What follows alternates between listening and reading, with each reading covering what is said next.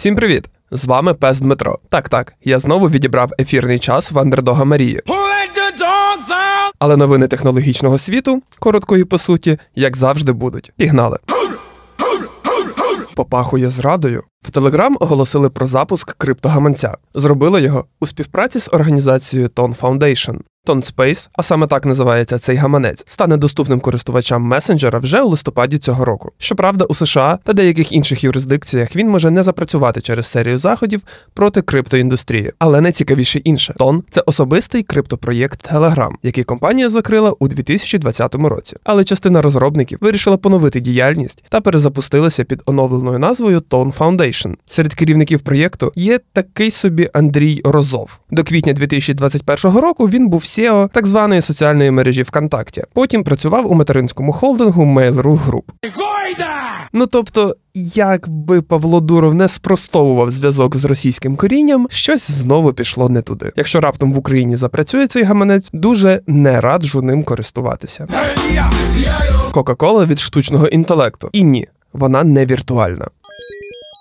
Coca-Cola запустила нову обмежену лінійку свого напою під назвою Creation. Але це не просто новий черговий смак або якась авторська лінійка звичного всім напою, бо його створили у партнерстві зі штучним інтелектом. Так, AI пропрацював не лише над дизайном пляшки, а й допоміг у розробці самого смаку. Спочатку компанія пішла до споживачів із питанням, які смаки в них асоціюються з майбутнім. А потім, на основі відповідей, разом зі штучним інтелектом створили те, що створили. На пляшці ще є спеціальний QR-код, який дозволяє споживачам пограти з тим, яким буде майбутнє через 977 років. Шкода, що в Україну нова Кока-Кола не доїде, але сподіваюся, у 3000 році у світі немає русні. Канали у Viber вже в минулому. Якщо раптом ви втомилися від каналів у Viber, які хаотично і без сенсу з'являються на смартфоні, в мене для вас є новини. Тепер канали з'являться ще й у WhatsApp.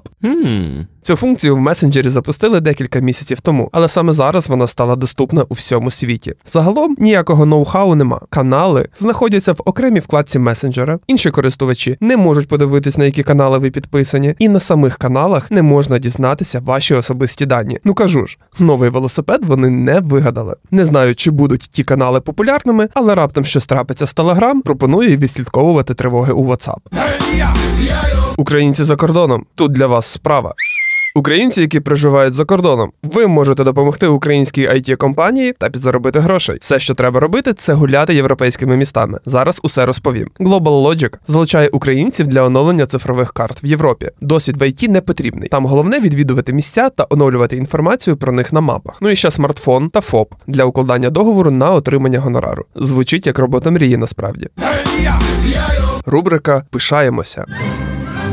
Український стартап Drill пройшов експертизу від Міністерства оборони України. Він отримав підтвердження про те, що розроблена технологія має актуальність для ЗСУ. Нагадаю, що Drill – це мобільний застосунок із вправами для стрільби. Його розробили колишній учасник АТО та технічний директор українського Forbes. Загалом у команді стартапу 20 учасників. І всі вони мають бойовий досвід або є міжнародними інструкторами зі стрільби. Зараз стартап ще розробляє нову військову версію застосунку, яка не буде доступна цивільним. А ще Drill вийшов на ринок Південної Америки, де вже має 20 тисяч користувачів. Можу лише додати «Слава Україні та українським стартапам».